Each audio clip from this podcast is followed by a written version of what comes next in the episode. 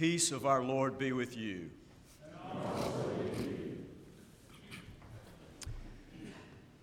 For the church throughout the world, today is Christ the King Sunday. And for the church at the corner of Ridgewood and Eastover, today is the day of the eagerly awaited, annually anticipated stewardship sermon, and the day of little Jeb Snyder's dedication.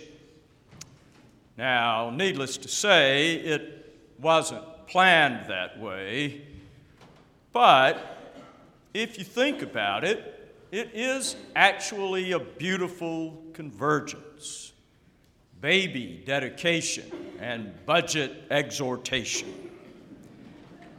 After all, just think for a moment about how difficult it would be for us as a church to keep all those promises we just made, to teach Jeb all about Moses and Miriam, Abraham and Sarah, Jesus and God, without rooms which are clean and lit, furnished and staffed, and heated and cooled, a Northminster network of nurture, care, and spiritual formation all of which is undergirded by a large, strong church budget, without which it would be difficult for us to do all that we just promised to do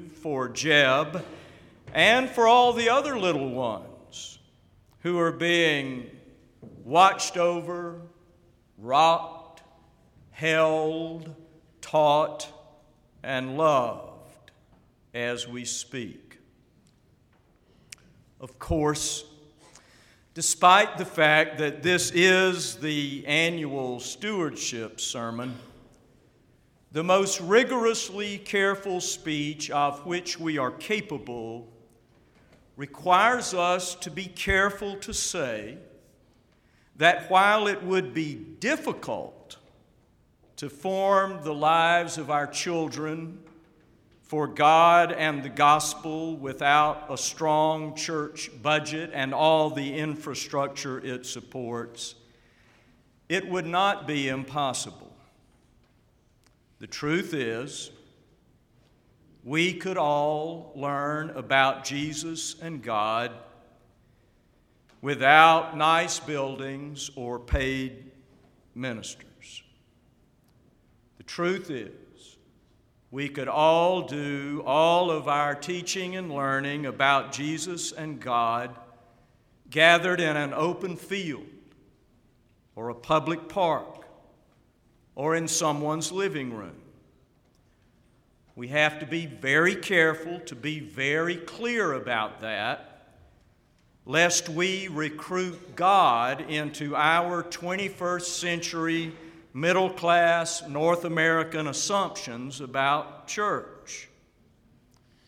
The God we worship, the God about whom we read in today's epistle lesson, the God who was embodied in the life of Christ our Lord, is the God who created a universe which is apparently approximately 13 billion years old in one direction and is still expanding in the other direction.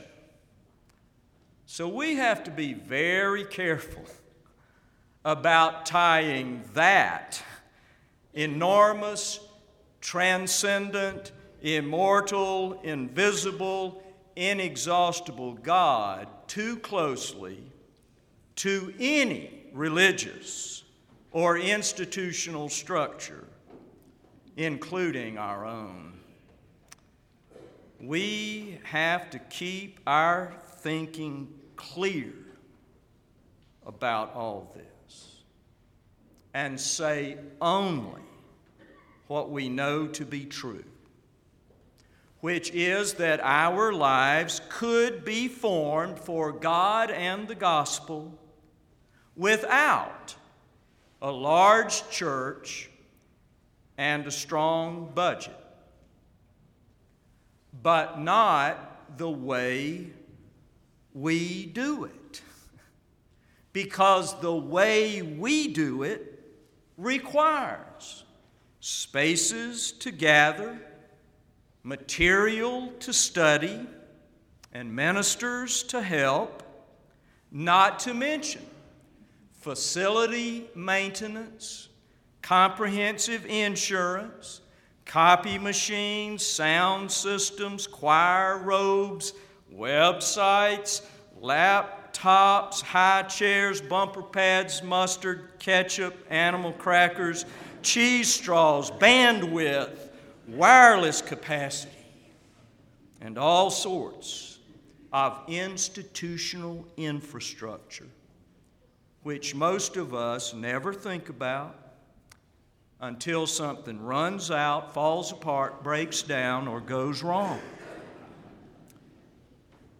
A massive 52 week a year, generation to generation institutional infrastructure which supports a way of forming lives within our walls and reaching lives beyond our walls, which needs and deserves the financial support of every one of the members of this congregation. In less than six months from today, on May the 7th of 2017, we will celebrate the 50th anniversary of the founding of our church.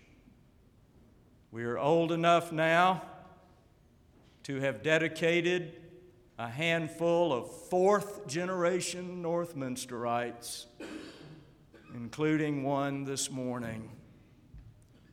Fifty years ago, our church was birthed as a less than perfect place for less than perfect people living less than perfect lives in a less than perfect world.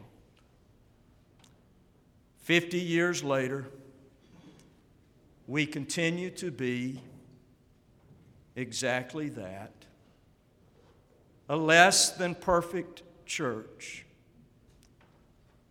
and also a more than wonderful place in which to be comforted and challenged by God and the gospel from cradle to grave. And while we do not do that perfectly or flawlessly, we do do that holy lifetime work, striving and yearning, sometimes even aching, to do it in ways that are clear and truthful, including even being careful not to blur the lines between the budget and God, even on Stewardship Sermon Sunday. Now, sisters and brothers, that's the kind of church in which you want your children to grow up and your parents to grow old. That's the kind of church in which you want your life to be formed. A church which strives for clarity and truthfulness. Because a lifetime spent in that kind of church, while it does not guarantee anything, does help to form us into people who go out there into the world and strive to live lives which are clear and truthful in word and in deed. And that kind of church, which is this kind of church, needs and deserves to be financially supported by all of us to the extent that each of us can. And then, when we all have given what we could, we will all have done what we should. Amen.